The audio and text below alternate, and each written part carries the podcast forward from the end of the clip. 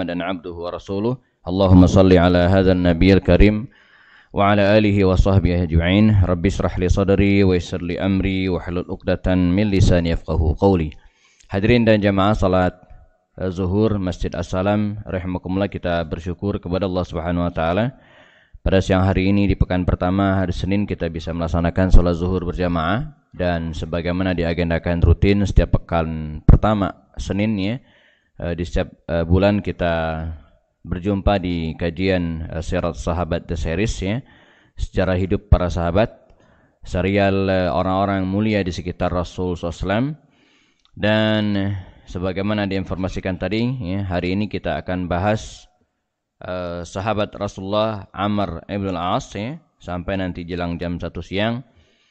Dan uh, yang membatasi kajian kita adalah waktu ya jadi kalau sudah jam 1 nanti kita off ya. Eh, cukupkan ya walaupun kajian belum selesai uh, sisanya akan kita teruskan pada pembahasan berikutnya mengingat sosok Amr ibn al-As ini jemaah ini merupakan sosok yang menarik untuk kita kaji dalam uh, konteks hari ini ya. Dia bukan hanya seorang sahabat Nabi yang uh, ahli ibadah di satu sisi ya dan selalu ingin mengejar ketertinggalannya karena dia terlambat masuk Islam ya. Tapi di sisi lain rakumullah beberapa pemikirannya ya, uh, dan karakternya juga ya, menarik untuk kita teladani dan uh, kita aplikasikan dalam uh, dunia hari ini ya. Amr ibn al-As juga termasuk sahabat Nabi yang kontroversi walaupun tidak sekontroversi Muawiyah bin Abu Sufyan ya lantaran keterlibatannya dalam perang Siffin ya melawan Sayyidina Ali bin Abi Thalib pada waktu itu ya. Dan uh, di satu sisi juga kita tidak bisa nafikan kemuliaan sahabat Nabi ini ya, karena dialah ya uh, yang mengusulkan kepada Sayyidina Umar bin Khattab pada masa pemerintahannya untuk membebaskan negeri Mesir ya setelah membebaskan Palestina ya lalu Amr bin As ya, dalam rencana perjalanan balik lagi ke Madinah waktu itu mengusulkan kepada Umar, "Ya Khalifah, ya Umar. Ya, mumpung kita sudah di Palestina, ya, nanggung nih. Nah, gimana kalau sekalian ke Mesir?" Ya.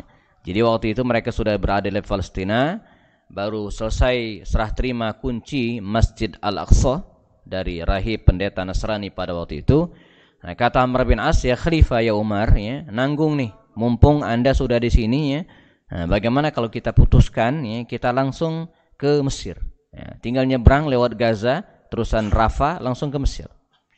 Dan ternyata jamaah kaidah siapa yang ngusul maka dia menjadi mas'ul ya, itu tidak hanya zaman sekarang saja, dari dulu juga. Makanya dalam rapat-rapat organisasi biasanya ya pada balas ngusul memberikan usulan karena biasanya dia yang jadi tanggung jawabnya ya. Nah kata Amr bin As bagaimana kalau kita langsung bebaskan negeri Mesir. Ya, negeri ini negeri yang uh, tua ya dari zaman Firaun ya, zaman Nabi Musa, Nabi Yusuf ya. Dan Nabi juga pernah mengirimkan surat ya kepada raja Mesir dan ini isyarat bahwa Mesir termasuk bagian wilayah yang harus segera dibebaskan uh, ya. Uh, kata Umar, bagus juga. Bagus. Sekalian aja ya Anda yang tanggung jawabnya. Maka pasukan Umar dan yang lainnya kembali ke Madinah ya Sementara Amr bin As stay di Gaza, ya, menyusun pasukan, menyiapkan segalanya ya untuk membebaskan Mesir yang waktu itu berada dalam kekuasaan bangsa Romawi. Ya. Nah, ini akan kita bahas ya bagaimana Amr bin As membebaskan negeri Mesir ini tanpa pertumpahan darah. Ya, jadi kalau Palestina bahkan wilayah Syam secara keseluruhan, negeri Kufa, Basrah ya itu melalui serial peperangan yang panjang ya, berdarah-darah begitu kira-kira ya. Tapi Mesir ini enggak. Mesir tunduk takluk ya, dibawa ke Panglima Amr bin As tanpa perlawanan dan ya, kucuran darah sama sekali. Ini menjelaskan kepada kita bahwa Islam itu dikembangkan disebarkan ya tidak mesti dengan pedang dan darah ya. Tapi banyak wilayah-wilayah yang tunduk kepada kaum muslimin tanpa uh, tanpa pertumpahan darah ya. Kita akan mulai dari uh, siapakah Amr ibn al-As ini ya.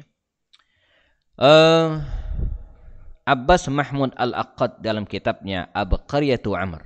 Nah, saya kebetulan punya uh, koleksi jamaah uh, ada 12 buku kalau tidak salah yang menyajikan tentang biografi para sahabat Nabi yang ditulis oleh Abbas Mahmud Al-Aqad. Nah, ini uh, apa namanya seorang penulis ya, uh, sastrawan ya, dosennya, budayawan ya yang menulis tentang biografi sahabat-sahabat Rasulullah ya. Saya menikmati sekali buku ini ya. Uh, kemarin pulang dari apa namanya? umroh ya, uh, dua pekan setelah lebaran ya. Di dalam pesawat ya, saya ketemu dengan ada seorang uh, apa namanya? Arab, orang Arab gitu ya, bersebelahan duduk ngobrol uh, cerita banyak tentang profesi ya. saya bilang saya dosen ya. Kemudian mengajar ya, kemudian mengisi kajian beberapa titik ya. Uh, dan fokus saya pada syarat nabawiyah ya, membahas tentang sahabat nabi. Kata orang ini ya kata dia saya sarankan ya saya sarankan anda baca buku uh, serialnya Abbas Mahmud Al Aqad oh iya saya bilang. Saya udah punya semua bukunya dia ketawa gitu ya. Nah jadi ternyata buku ini menjadi referensinya. Namun sayangnya belum diterjemahkan ke Indonesia. Belum sepengetahuan saya belum ada ya Abqariyatu Amr ibn al-As. Ya, kecerdasan Amr ibn al-As. Nah, Abbas Mahmud Al-Laqat melalui beberapa referensinya, beliau mendefinisikan, ya, memaparkan Amr ibn As itu katanya punya mata yang lebar dan sangat uh, hitam gitu ya. Jadi tengahnya itu sangat hitam. Ya, dua alisnya tidak tersambung sebagaimana orang kebanyakan ya. Rambutnya lebat ya. Tinggi badannya sedang ya. bahkan mendekati pendek. Ya. Bahkan dalam uh, apa namanya buku yang lainnya uh, penulis yang sama mengatakan perawakan Amr itu relatif pendek dibanding dengan bangsa Arab kala itu kebanyakan. Ya. Bangsa Arab kebanyakan. Beda dengan Umar. Umar kan tinggi. Umar Khalid pernah kita bahas tinggi besar. Uh, nah Ali itu antara Umar dan Amr. Ya. Sedang. Nabi itu demikian. Jadi Nabi itu dia seperti Ali bin Abi Thalib. Ya. Tidak besar tinggi seperti Khalid dan Umar tapi tidak juga pendek seperti Amr, sedang perawakan Rasulullah. Nah, Amr ini jamaah itu relatif lebih pendek dibanding dengan yang lainnya gitu ya. Walaupun pendeknya orang Arab yang enggak pendek dengan seperti kita ya. Masih masih tinggian dikit lah ya. Dengan warna kulit dominan hitam. Ya. Tapi hitamnya tentu tidak seperti orang-orang Ethiopia. Tidak seperti Bilal, Wahsy ataupun beberapa sahabat Nabi yang berasal dari negeri Habasyah yang lainnya enggak ya hitamnya bukan hitam pekat legam. Kalau kalau orang-orang Ethiopia, orang-orang Habasya itu kan hitamnya pekat luar biasa. Ya. Orang Sudan ya, Sudan itu kan nama negara jemaah. Nah, tapi ini diambil dari bahasa Arab. As-Sudan itu artinya lawan dari Al-Baydon. Ya. Kalau Al-Baydon itu artinya orang putih, maka As-Sudan itu artinya orang hitam. Yang pernah belajar warna-warna bahasa Arab, abyad itu putih. Ya abyad ya. aswad itu hitam. Ya, jadi aswad itu yang hitam. As, uh, as-Sudan orang hitam. Jadi nyaris tidak ada orang Sudan itu yang putih karena nama negaranya dia hitam. Ya. berwibawa ya dan punya aura pemimpin dan dihormati sebagaimana Umar pernah mengatakan tidaklah layak bagi seorang ayah Abdullah maksudnya Amr bin As ya karena dia punya anak namanya Abdullah berjalan di muka bumi kecuali menjadi emir. Jadi potongan bodinya saja gitu kan, potongan badannya saja sudah menunjukkan bahwa dia seorang pemimpin. Ya, ada orang seperti ini jemaah. Kan dalam kehidupan sehari-hari kan kita lihat ada orang yang uh, apa ya? Ada orang yang potongannya itu modelnya memang model ustad gitu ya. Jadi memang pas jadi ustad gitu. Saya nggak tahu kalau saya pas nggak ya. ada gitu. Ada orang yang memang tipenya memang tipe pemimpin gitu ya. Dia memang begitu. Ada orang yang bodinya itu body lawak gitu ya. Dia nggak ngelawak aja lucu gitu ya. Saya beberapa kali ketemu Komeng, itu ketemu aja lucu gitu. Dia belum ngomong apa-apa, ketemu aja salaman lucu gitu. Ya. Jadi salaman aja dengan Komeng itu, Pak. Saya beberapa kali ketemu, itu kita udah ketawa gitu kan. Padahal dia belum ngomong tuh ya. Dia naik ke atas panggung aja berdiri gitu kan. Kita udah ketawa semua. Jadi ada orang yang model seperti itu. Atau Sule mungkin gitu ya. Jadi ngelihatnya aja udah lucu. Nah, uh, Amr bin As ini ya, mah dia punya apa namanya tubuh yang walaupun tidak tidak tinggi tadi ya tapi e, jalannya berwibawa bahkan kata Umar tidak layak bagi orang seperti ini kecuali menjadi menjadi amir menjadi pemimpin ya dia lahir sekitar 47 tahun sebelum Hijriah atau selisih 6 tahun lebih muda dari Nabi ya. jadi uh, hampir semua para sahabat Nabi utama itu jamaah usianya itu lebih muda dari Rasulullah. Ya. Empat khalifah Rasyidin itu ya, kalau kita uh, buat listnya ya, Abu Bakar Siddiq itu lebih muda dari Rasul tiga tahun. Ya. Nah, cara ngitungnya gimana? Cara ngitungnya kapan mereka masuk Islam. Ya. Nah, Abu Bakar Siddiq masuk Islam itu ya, uh, tahun atau eh, ketika Nabi menjadi Rasul tahu 40 eh, tahun usia Nabi. Nah, ketika Abu Bakar As-Siddiq menjadi Rasul, ya, ama menjadi uh, mendapatkan uh, Islam ya, atau mendapatkan hidayah, Abu Bakar As-Siddiq masuk Islam usianya 37 tahun. Jadi terpaut 3 tahun lebih muda dari Nabi. Abu Bakar, Umar, Umar itu masuk Islam pada usia 27 tahun. Artinya 13 tahun lebih muda dari Nabi. Ya. Lalu Utsman, Utsman bin Affan itu masuk Islam pada usia 35 tahun. Nah, 5 tahun lebih muda dari Rasulullah. Ali, ya, Ali itu ya, masuk Islam pada usia 8 tahun. Artinya 32 tahun lebih muda dari Rasulullah. Nah, jadi empat khalifah Rasyidin, bahkan 10 sahabat yang jamin masuk surga itu ya seluruhnya lebih muda dari Rasulullah. 50% dari mereka masuk Islam pada usia 20 tahun ke bawah. Nah, ini menjelaskan kepada kita bahwa para pendukung setia Rasulullah, orang-orang yang berada sekitar Rasul itu adalah ya, para pemuda, fityatun, anak-anak muda, ya, 40 tahun ke bawah. Jadi kalau usianya 40 tahun ke bawah itu masih boleh mengaku anak muda, Pak. jadi masih boleh mengaku anak muda ya. Dan para nabi juga diangkat menjadi rasul dari muda, ya. Ibrahim, Ibrahim itu anak muda, ya. Dalam Al-Qur'an disebutkan Eh, yuqalu lahu fata ya disebutkan dia seorang pemuda ya ashabul kahfi pemuda fityatun amanu bi rabbihim wa zidnahum huda ya jadi fata nah Amr bin As juga demikian lebih muda dari Rasul sekitar 6 tahun ya. Uh, walaupun terbilang lebih tua dari Khalid lebih tua dari apa namanya uh, Umar ya. Ya namun ya mereka ini teman sebaya ya. Jadi uh, dulu ya paling tidak ada lima atau enam anak-anak muda yang punya semacam geng begitulah ya. Jadi bertemanan akrab. Ada Khalid bin Walid ya, ada Umar bin Khattab, ada lagi namanya Ikrimah bin Abu Jahal, anaknya Abu Jahal. Lalu kemudian Amr bin As ini, ada satu lagi namanya As-Saffan bin Umayyah ya. Kalaupun boleh ditambahkan lagi ada sosok namanya Umar bin Wahab ya. Nah, ada lima atau enam orang ini yang punya geng khusus gitu ya. Kerjanya apa? Ya main judi gitu kan, godain perempuan, mabuk-mabukan, anak orang kaya. Ya, ngegeng gitu ya. Lomba kalau sekarang ngetrek gitu ya. Kalau dulu nggak ada motor dia pakai kuda gitu kan. Nah, Amr bin As bergabung dalam geng ini.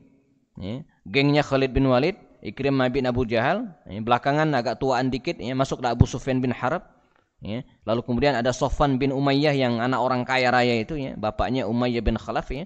Nah, dia uh, hidup dalam glamor jahiliyah ya sebelum uh, Islam datang ya. Nah, ayahnya ini As bin Wa'il ini dari kabilah Bani Saham. Ya, dari kabilah terhormat. Kalau boleh boleh dipetahkan ya, Quraisy itu kan uh, pohon besar. Ya, maka di bawahnya ada ranting-rantingnya, cabang-cabangnya. Nah, seperti Indonesia lah ya. Kalau kita pergi ke luar negeri, ya, maka akan ditanya, ya, min aina anta qadim? Anda dari mana? Ya, maka kita tidak akan jawab saya dari Palembang kan enggak kan? Saya dari Jawa, dari Sunda enggak. Kita akan jawab ana min Indonesia. Nah, ya. nah Indonesia itu rumpun besarnya. Nah di bawahnya ada ada Sunda, ada Palembang, ada Batak, ada Medan, ada Sulawesi, ada seterusnya. Ada marga-marga. Uh, Quraisy itu pohon besar. Nah di bawahnya ada ya, ada kabilah-kabilah terhormat. Ya. Paling tidak ada 10 kabilah berpengaruh di Eh, bawah kalang uh, pohon besar Quraisy ini ya. Antara lain misalnya Bani Hashim, ini keluarganya Rasulullah. Di antara 10 kabilah terhormat itu yang paling disegani ya, itu adalah Bani Hashim. Ya, jadi Nabi itu jamaah dari kabilah terhormat paling disegani ya, di kalangan Quraisy.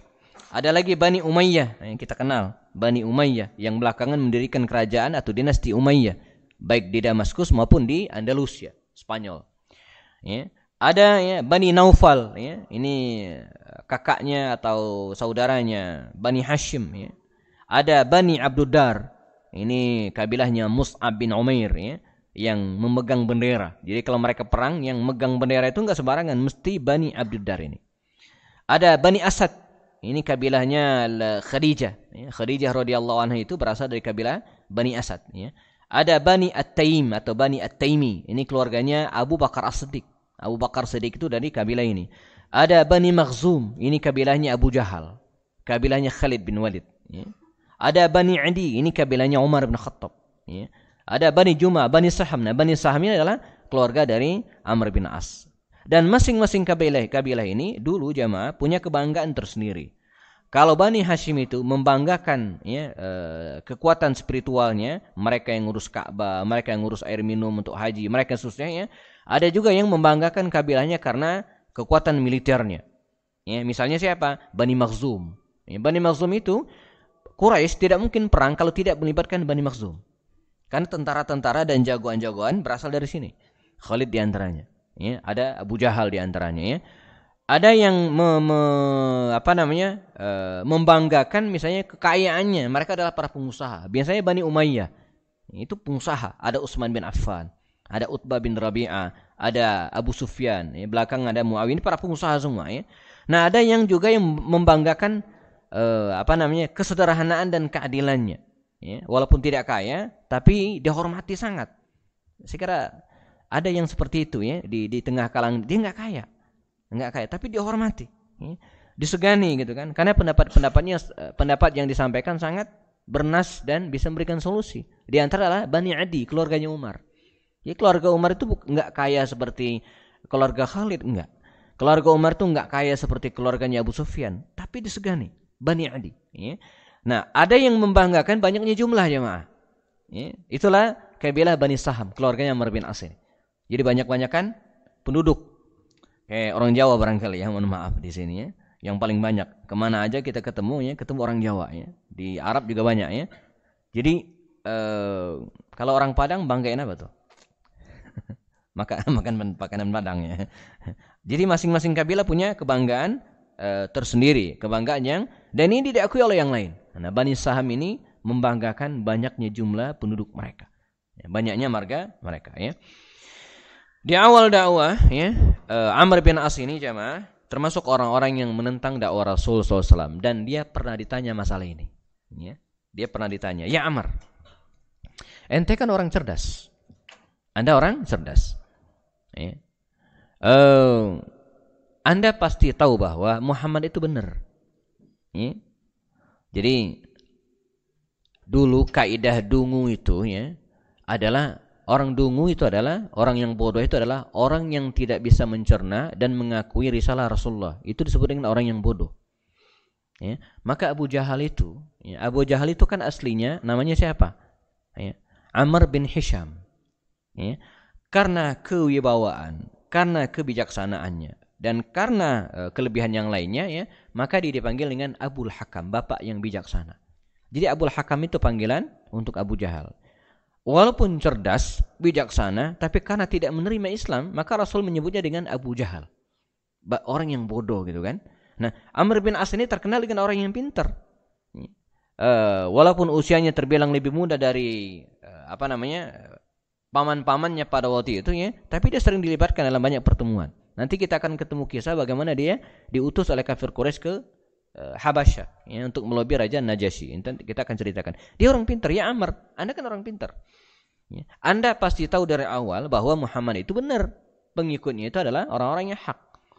Ya. Barangkali dalam dunia politik hari ini kita juga heran. Ya, ada orang-orang yang kita kenal pinter gitu kan. Cerdas, profesor, doktor dan seterusnya. Kok berpihak ke sono misalnya. Ini, ini contoh saja. Saya nggak menyebut nomor angka ya. Udah selesai pilpres ya. Kenapa gitu? Ada apa? Ada masalahnya? Masalah uang? Mungkin. Nah, kalau sekarang kita mungkin ngomongin duit, oh mungkin didapat duit selesai gitu ya. Mungkin ya. Nah, Amr ini ditanya, ya Amr, Anda kan orang pintar, cerdas. Ya.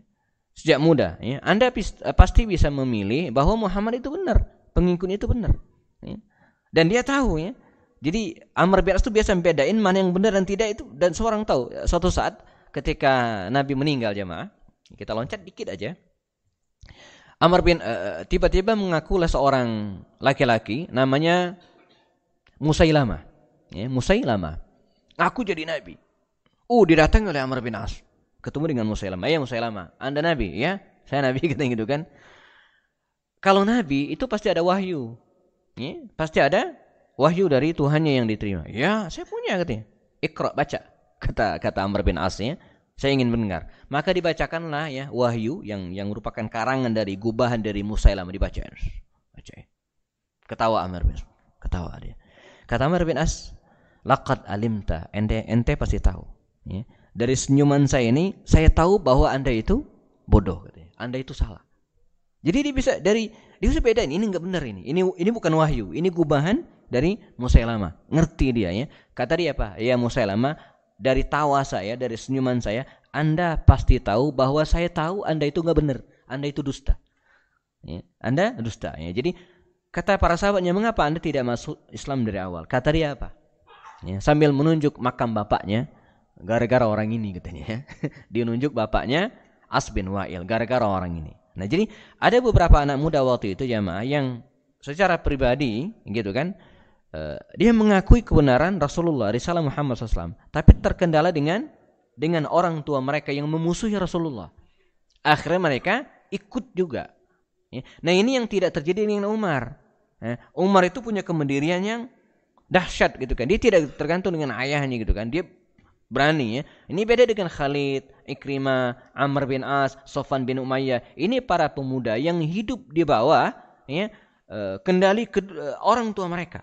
Betul-betul ya. Khalid bin Walid itu hidup di bawah kendali ayahnya, Walid bin Mughirah. Amr bin As ya, di bawah kendali ayahnya As bin Wa'il. Lalu kemudian siapa lagi? Sofan bin Umayyah itu hidup di bawah kendalinya Umayyah bin Khalaf ya. Ikrimah di bawah kendali Abu Jahal. Ya, jadi gara-gara orang ini. Nah sekarang orangnya sudah meninggal katanya kan. Sehingga tidak ada penghalang saya lagi ya untuk mengakui risalah Rasulullah dan dia pun masuk Islam.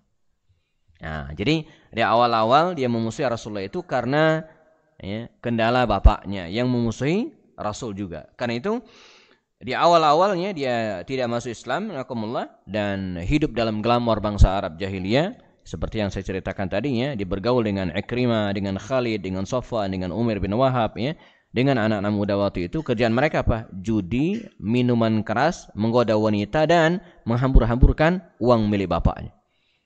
Ya. Jadi eh, ada kisah menarik ya.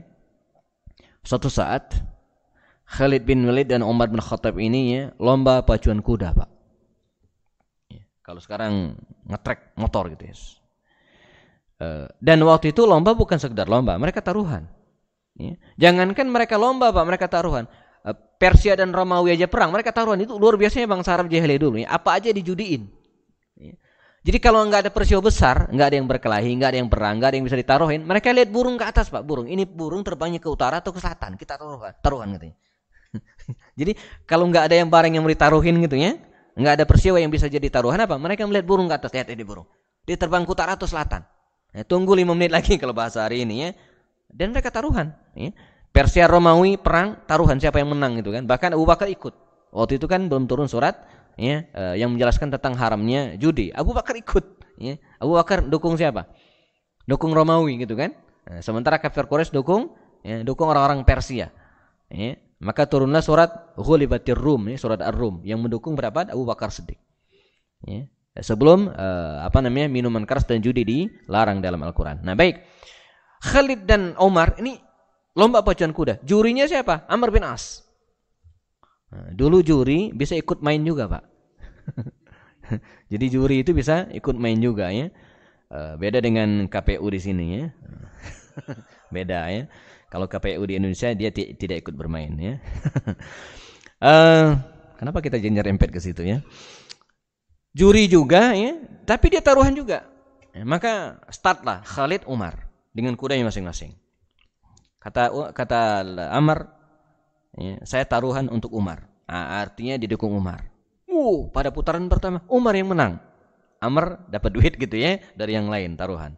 Sekarang putaran kedua. Saya dukung Khalid katanya gitu kan. Saya dukung Khalid.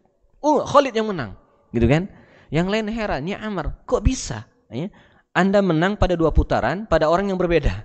Ya? Kalau kita kan dukung dari awal si Fulan sampai mati didukung gitu kan. Dia enggak. Dia melihat peta gitu kan. Siapa yang layak didukung dan siapa yang tidak didukung. Nanti kita akan ketemu jamaah dari sisi politik ini menarik. Ya? Kita ketemu pada era pemerintahan Ali bin Abi Thalib. Ada Ali bin Abi Thalib, ada Muawiyah bin Abu Sufyan. Ya? Amr bin As waktu itu ada di Palestina. Dia melihat, saya akan dukung siapa nih katanya. Ali atau Muawiyah.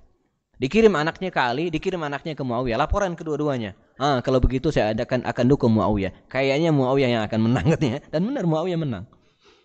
Ya. Jadi nah belakangan ya orang-orang bertanya, "Ya ya Amr, kok bisa Anda dukung dua, uh, salah satu di antara mereka ya dan dua-duanya menang?" Anda menang. Ya. Ketika Umar menang dia menang taruhan, ketika Khalid menang dia juga menang taruhan. Iya katanya. Saya dari awal sudah bisa membaca ya. Uh, dua-duanya seimbang sebenarnya. Khalid dan Umar ini sama. Ya. Tapi saya lihat kudanya Umar ini lebih gagah. Ya. Dan saya lihat peluangnya besar menang. Maka saya taruhan, saya taruhan untuk Umar dan menang. Tapi pada putaran kedua katanya gitu kan, saya lihat ya, kudanya Khalid masih segar, segar bugar. Sementara kudanya Umar sudah ngos-ngosan, maka saya taruhan untuk Khalid dan saya menang katanya kan. Jadi dia bukan kalau gitu kata Umar kata Umar nggak mau kalah, sebenarnya engkau bukan taruhan untuk saya dan Khalid, engkau taruhan untuk kuda katanya gitu kan. kata Umar bin Khattab. Ini sebuah kisah yang menunjukkan tentang uh, kecerdasannya dari seorang Amr bin As yang memutuskan uh, banyak masalah gitu ya. Sehingga ada ungkapan idza khuyyirun nas ya, kalau orang-orang sedang galau, sedang gelisah, maka carilah Amr bin As. Ya, idza khayyarun nas fab'asu anil Amr ibn al-As. Jadi kalau sedang galau gelisah, carilah Amr ibn al-As. Masalah apa pun ya, temui dia dan akan ada solusinya. Ya. Termasuk ketika misalnya Sayyidina uh, siapa namanya? Umar bin Khattab ya, ketika membuat gelisah uh, Bunda Aisyah. Ya, saya mungkin pernah ceritakan Umar melamar adiknya Aisyah. Ya. Jadi Aisyah ini punya adik bungsu namanya Ummu Kulsum. Ya. Ketika Nabi meninggal, Abu Bakar meninggal, Umar jadi khalifah. Ya. Ketika Umar jadi khalifah ini, dia pengen merekatkan persaudaraan di antara keluarga Abu Bakar dan keluarga Umar. Untuk itu dia melamar anaknya Abu Bakar. Abu Bakar sudah meninggal. Kata Umar, ya Aisyah, saya melamar adikmu Ummu Kulsum. Ya, Ummu Kulsum. Kata Abu, kata Aisyah boleh saja, tapi tergantung orangnya. Ya. Maka ditemukanlah atau Aisyah ketemu dengan adiknya Ummu Kulsum dan sampaikan kata Ummu Kulsum nggak mau. Saya nggak mau nikah dengan Umar. Umar itu galak. Nanti kalau saya nikah dengan dia ya berantem malah merusak hubungan antara keluarga kita dan keluarganya Umar. Saya nggak mau. Nah di tengah kegelisahan dan kegalauan Bunda Aisyah ini jamaah dia bingung gimana caranya ngomongnya ke Umar. Dia sudah menyangkupinya sementara adiknya nggak mau. Nah dia ingat dengan Amr bin As. Ya, maka didatangi Amr bin As disampaikan masalahnya maka datang uh, so, uh, Amr bin As bisa memberikan solusi yang sangat jitu. Amr bin As ya, menemui Umar bin Khattab, ya, kata dia, ya Umar, ya Khalifah. Saya dengar Anda ingin melamar Ummu Kulsum. Ya, kata Umar. Ente tahu aja dari mana infonya ya. ya, saya dapat dari A1 informasinya Aisyah. Nggak mungkin salah. Ini bukan hoax ya. Dapatnya bukan dari Facebook ataupun WhatsApp ya. saya dapat dari informasi A1. Betul kata Umar, saya melamar Ummu Kulsum. Tapi saya dapat bocoran juga, Ummu Kulsum nggak akan mau, nggak akan menerima lamaran Anda. Enggak kata Umar, kakaknya bilang dia mau. Ya kakaknya mau, adiknya nggak mau. Ya. Nah, ya. seorang yang bijak jemaah, ketika mentok maka dia akan cari jalan. Ini dalam dunia pendidikan anak juga demikian. Kita jangan melarang anak satu sisi, tapi nggak berikan solusi. Ya. Jadi melarang mereka main obeng, ya, ambil obengnya, melarang mereka main handphone, didiamkan, itu nggak bagus secara psikologi pendidikan anak. Ambil handphone ganti dengan donat misalnya kan? Ganti dengan es krim. Insya Allah anaknya nggak ngamuk. Ya. jadi kalau anaknya main handphone gitu kan kita rampas handphonenya ambil diem nggak ada pengganti ngamuk marah dia. Tapi kalau handphone dia ambil ganti es krim aman insya Allah begitu Islam pendidikan. Ini dilarang ada solusinya. Ya Ala, apa namanya? Riba itu haram ada solusinya jual beli. Ya kan? Zina haram ada solusinya. Nikah. Ya kan gitu ya? Minuman keras miras haram ada solusinya jus mangga. Justru kan begitu kan? Ada jalan keluarnya. Ketika Umar ya, sulit melamar Ummu Kulsum khawatir tidak diterima, ada solusinya. Kata Amr bin As, saya sarankan ya, kalau Anda kemungkinan ditolak oleh Ummu Kulsum binti Abu Bakar Siddiq, saya sarankan Anda melamar Ummu Kulsum yang lain. Kan yang penting namanya Ummu Kulsum. Kata Umar boleh juga siapa tuh? Anaknya Ali gitu ya. Ah betul. Ali punya anak perawan muda juga namanya Ummu Kulsum. Ya dengan dengan istrinya Fatimah almarhumah sudah meninggal waktu itu ya. Maka datanglah Umar bin ketemu dengan Ali bin Abi Thalib. Disampaikan masalahnya Ali setuju dan anaknya pun setuju. Maka sejarah mencatat di antara enam orang wanita yang pernah dinikahi oleh Umar itu ada namanya Ummu Kulsum binti Ali. Ya, jadi Umar itu adalah mantunya Ali. Ali bin Abi Thalib itu adalah mertuanya Umar. Siapa yang menyak complangi mereka? Amr. Amr bin As. Nah, baik. Uh, dan termasuk juga kepiawaiannya jemaah, ya, kita sambung 10 menit lagi. Ketika ya, orang-orang Quraisy, kafir Quraisy galau saat kaum muslimin beramai-ramai dua gelombang hijrah ke Habasyah. Ya, dan ini bahaya kalau dibiarkan Islam bisa berkembang di negeri Afrika itu. Ya, di negeri Habasyah ya. Maka untuk melobi Raja Najasyi itu ya, kafir Quraisy sepakat mengutus anak muda ini, Amr ibn al-As. Ya. Maka berangkatlah Amr bin As ya, menuju ke Habasyah dan dia sering ke tempat ini ya, sudah sering ketemu juga dengan rajanya ya dengan bawa oleh-oleh khas Mekah biasa ya, oleh-oleh khusus ya ceritanya dia mau nyogok raja ini ya, ya agar menerima usulnya dia membawa misi dari orang-orang Quraisy ya untuk mengusir mengembalikan kaum muslimin yang di negara Habasyah ini diusir kembali lagi ke Mekah. Itu dialognya menarik ya ketika dia datang nah, datang ketemu dengan raja Najasyi ini. Nah, datang ya Kata Raja Najasyi, ahlan wa sahlan, selamat datang ya Amar. Welcome. Wilujeng Sumping. Kalau orang Sunda ya, pelukan dua sahabat ini. Kata Raja Najasyi, ya Amar, wahai Amar. Jita muhajiran am tajira. Ya, jita muhajiran am tajira. Ente datang ini dalam rangka hijrah seperti kaum muslimin yang lainnya. Nah, dikira Amr sudah masuk Islam. Jita muhajirah, Anda datang untuk hijrah, am tajira, untuk, untuk bisnis sebagaimana biasa. Kata Amr, la. La kilahuma ya ayyuhal malik. Bukan dua-duanya. Ma'azallah an akuna, an akuna mislahum. Ya, saya tidak mungkin uh, menjadi seperti or, seperti mereka hijrah. Saya enggak. Oh, jadi Anda tidak masuk agama mereka? Enggak. Katanya kan. Uh, dan saya bukan datang untuk berbisnis. Enggak juga. Saya, ah, ini kalimatnya luar biasa. Saya, kata Amr bin As, ya, membawa misi besar. Ya, saya ini utusan petinggi-petinggi Quraisy. Ya. Mereka sepakat semuanya ngutus saya. Dia, dia pintar mem membawa kata-katanya. Ya. Tujuan saya adalah ya, meminta dengan hormat kepada anda, ayuhal malik, wahai raja, ya, untuk mengembalikan saudara-saudara kami ini. Ya, orang-orang yang hijrah ke negeri kami ini, ya, ke negeri anda ini, untuk dikembalikan lagi ke Mekah. Biar kami yang mengurus mereka. Jangan merepotkan anda. Kira-kira demikian kata Amr bin As. Nah, sekiranya kalau rajanya raja biasa, ya, maka pasti akan diberikan permohonan itu segera, dikabulkan. Tapi ini raja bukan raja biasa. Ya, kata Rasulullah e, menyifati raja ini, kata dia apa? Huwa, dia adalah malikun adil. Raja yang sangat bijak, adil. La yuzlamu indahu ahad. Tidak ada orang yang terzalimi di sisinya sedikit pun. Ya. Maka ibarat e, kaidah e, ilmu jurnalistik ya ma, ada disebut dengan cover both side. Ya maka harus imbang. Ya. Amr bin As menuduh orang ini telah sesat, gitu kan? Datang dengan ajaran baru yang tidak dikenal dengan oleh mereka sebelumnya dan bukan juga dengan agama Nasrani. Jadi di antara kalimat Amr bin As itu mengapa mereka pergi? Ya, karena mereka membawa ajaran baru. Ja'a bidinin jadidin wa bid'i. Demikian bahasanya. Ja'a bidinin jadid wa bid'i. Datang dengan ajaran baru dan bid'ah. Ya, agama baru mereka itu betul-betul baru asing bagi kami. Andai mereka masuk ke agama Nasrani, agama Anda wahai Malik, kami nggak masalah. Ini enggak. Pinter dia gitu ya. Andai mereka itu keluar dari agama nenek moyang kami, masuk ke agama Anda Nasrani, nggak masalah bagi kami. Ini enggak. Ya. Keluar dari agama kami, dia masuk ke agama baru yang gak jelas itu. Yang memutuskan silaturahim, yang mengharamkan ini, asusnya. Nah, sebagai orang yang bijak jamaah, ya, Raja Najasyi ini tidak segera mengabulkan permohonan Amr bin As. Walaupun dia sudah mengolah kata demikian rupa. Dipanggillah Ja'far bin Abi Thalib dan kawan-kawan. Muhajir dipanggil, dihadapkan. Dia sampaikan begini, begini, begini, begini. Kata Ja'far, ya, menyitir beberapa ayat Al-Quran. Betul katanya. Dulu kunna fi jahiliyah. Dulu kami di masa jahiliyah adalah orang-orang yang suka judi. Orang-orang yang suka minuman keras. Orang-orang menyembah berhala dan seterusnya. Hatta sampai datang seorang laki-laki kata Ja'far bin Abi Thalib ya, yang kami kenal yang kami kenal nasabnya. Bukan orang asing, kami kenal nasabnya. Hidup di tengah kami.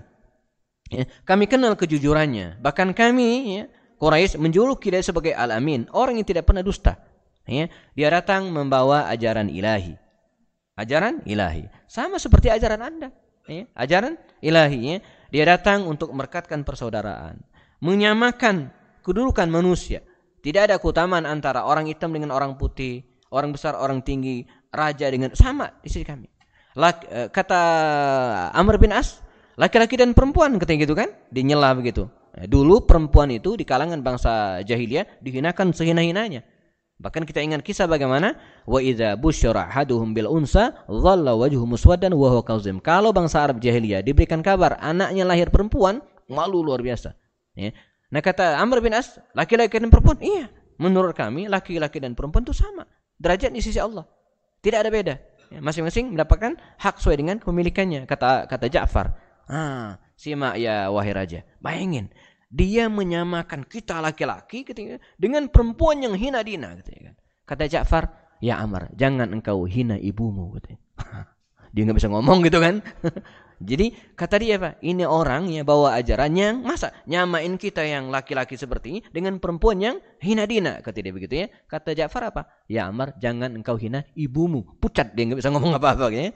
Nah ini akhirnya mentok lah Jamakumullah dan singkat cerita ya Amr bin As ini gagal ya. bahkan dia sempat pada apa namanya eh, semacam naik banding itu keesokan harinya ketika kehabisan akal ya dia punya satu senjata lagi ya dia ingin menantang Ja'far ini ya, untuk menjelaskan tentang uh, Isa alaihissalam. Ya dia berharap penjelasan Ja'far tentang Isa alaihissalam ini akan menyinggung perasaan raja yang Nasrani ini.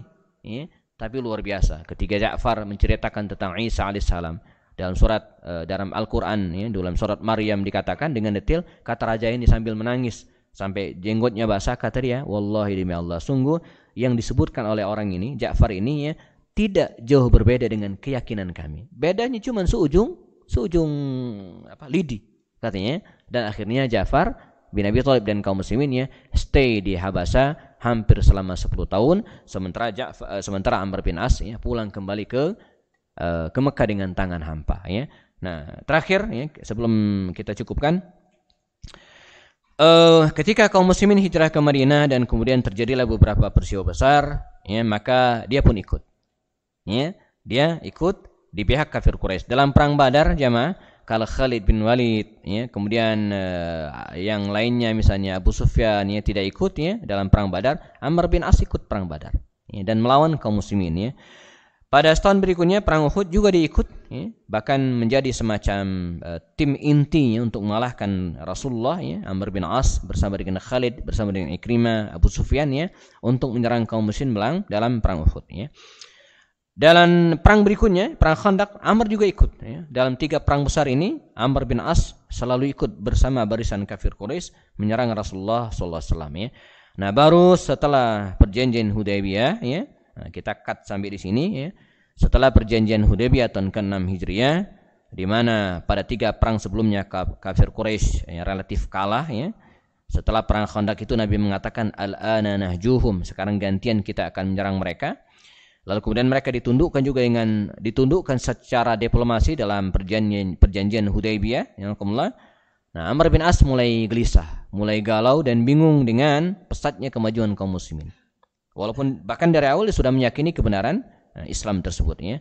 Maka di tengah kegalauan itu dia sempat pergi ke Habasyah ya, meminta pendapat kepada Raja An-Najasyi. Nah, Raja An-Najasyi justru menasihatinya agar masuk Islam. Nah, semakin gelisah ya, antara pengen masuk Islam, antara tidak terus ya, sementara kaum muslimin semakin bertambah. Nah, di tengah kegelisahan itu ya makamullah ya, eh, dikisahkan suatu hari ketika dia menambatkan untahnya di pinggiran kota Madinah, ya, kota Makkah, di sebuah tempat namanya Tan'im. Sampai sekarang ada namanya Tan'im, ya, sebuah apa namanya uh, tempat distrik yang berada di perbatasan Makkah menuju ke Madinah. Ketika dia sedang duduk ya, uh, galau gelisah ya, mau uh, mengerjakan apa bingung ya, datanglah Umar, datanglah Khalid bin Walid ya, bersama dengan Utsman bin Talha. Ya. Datang dan ketemu mereka di sana. Kata Khalid, ya Amr, anda ya, ya kenapa di sini? Dia tidak jawab. Anda mau ke mana kata Ammar? Saya pengen ke Madinah kata Khalid. Saya ingin ketemu Muhammad. Saya ingin menyatakan diri masuk Islam. Ah, saya ikut katanya gitu kan. Maka bertiga ini jamaah mereka pergi bersama-sama ke Madinah Al-Munawwarah. Khalid bin Walid, Utsman bin Talha dan Amr bin As. Mereka bertiga ya, datang ke Madinah Al-Munawwarah. Begitu sampai ke Madinah Al-Munawwarah, disambut oleh kaum muslimin dengan senang hati. Ada Umar bin Khattab, ada Walid bin Walid, oh, senang Abu Bakar Siddiq Ali ya dan dihadapkanlah ketiga ini menemui Rasul SAW. Ya. Begitu ketemu Rasul SAW, ngobrol, dialog sebentar, deal. Mereka masuk Islam. Utsman bin Tolha segera menyalami tangan Rasulullah, membayat Nabi, mengucapkan syahadat beres. Gantian Khalid menjabat tangan Rasulullah, mengucapkan syahadat, mengakui bahwa Rasul adalah uh, utusan Allah, eh, lalu kemudian membayat Rasulullah, beres. Sekarang giliran Amr bin As. Rasul mengulurkan tangannya untuk membayat menjabat tangan, eh, mendengar syahadat dari Amr bin As. Begitu Rasul mengulurkan tangannya, Amr bin As narik tangannya. Dicari. Kata Rasul, Nabi kaya Amr, kenapa engkau ya Amr? Ulurkan tanganmu, ubsud yadak, ulurkan tanganmu. Kata Amr bin As, lah tidak. Ya, saya akan masuk Islam, bersyahadat dan membayatmu. Ala an asyarit. Tapi ada syaratnya. Jadi dia mau masuk Islam aja ada syaratnya pak. Ya, dia nggak mau kasih cek kosong gitu ya. Dia luar biasa. Ini seorang negosiator yang ulung ya. Kata kata Rasul, wa masyartu apa syaratnya? Ya. Masuk Islam pakai syarat. Ya. Kata dia apa? An yughfaroli. Ya. Syaratnya apa? Saya akan masuk Islam tapi dengan syarat diampunkan dosa-dosaku, gitu kan? Diampunkan segala dosaku. Kata Rasulullah ketahuilah ya Amr. Ya. Dan Nabi mengucapkan kalimat ini di hadapan Amr, Khalid dan kepada kita semua. Kata Rasul apa? Innal Islama yahdimu ma qablahu. Ya, sungguhnya Islam itu menghapus semua kesalahan yang sebelumnya. Clear? pasti dijabat tangan Rasulullah dan dia pun memeluk Islam. Nah, maka masuk Islam lah Amr bin As ya bersama dengan Khalid bin Walid dan Utsman bin uh, Talha ya dan ini menjadi semacam darah segar bagi kaum muslimin ya menambah kekuatan kaum muslimin maka tahun-tahun berikutnya ya mereka segera dikirim ke Mu'tah ya untuk melawan orang-orang Romawi dan bagaimana kiprah Amr bin As ini di masa Nabi, di masa Abu Bakar, di masa Umar, di masa Utsman, di masa Ali dan di masa Muawiyah. Dia lama hidupnya, meninggal pada tahun 43 Hijriah. Kita akan bahas pada pertemuan berikutnya insyaallah. Ini kayak sandiwara sahur sepuh, Pak. Ya, berseri ya. Jadi sedang seru-serunya ya, eh, Brahma Kumbara berantem sama Gardika gitu ya. eh waktunya habisnya. Kita ketemu pada sesi berikutnya insyaallah ya. Uh, jazakumullah jaza kita cukupkan dan bagi yang belum melaksanakan sholat sunnah ba'diyah silakan. Bagi yang ingin tanyakan kita bisa lanjutkan uh, non formal insyaallah agar tidak mengganggu aktivitas yang lainnya. Kita cukupkan sementara dengan kafarat majlis. Subhanakallahumma bihamdika asyhadu an la ilaha illa ant astaghfiruka wa atubu ilaik. File dari kajian ini sudah di copy ya di panitia pengurus. Nanti kalau ada yang ingin mendapatkan bisa diambil insyaallah. Ada yang pertanyaan? Silakan. Atau yang pengen sholat sunnah dia dulu silakan. Sisanya kita bisa ngobrol santai insyaallah.